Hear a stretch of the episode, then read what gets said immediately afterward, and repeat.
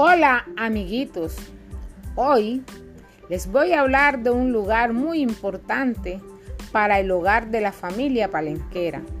Se trata de la cocina o cocina, como ustedes le dicen en su dialecto palenquero. La cocina, desde hace muchos años, ocupa un lugar de privilegio en su hogar es el sitio donde la familia se reúne, no solamente a comer, sino también a hablar de todos los asuntos que realizaron durante el día. Pero lo que, pero lo que es más importante, en la cocina, los abuelos alrededor del fogón nos refieren historias que pueden traernos un mensaje y dejarnos una moraleja para poner en práctica los valores y otras actitudes positivas que nos servirían de mucho bien para cuando para convivir en la sociedad.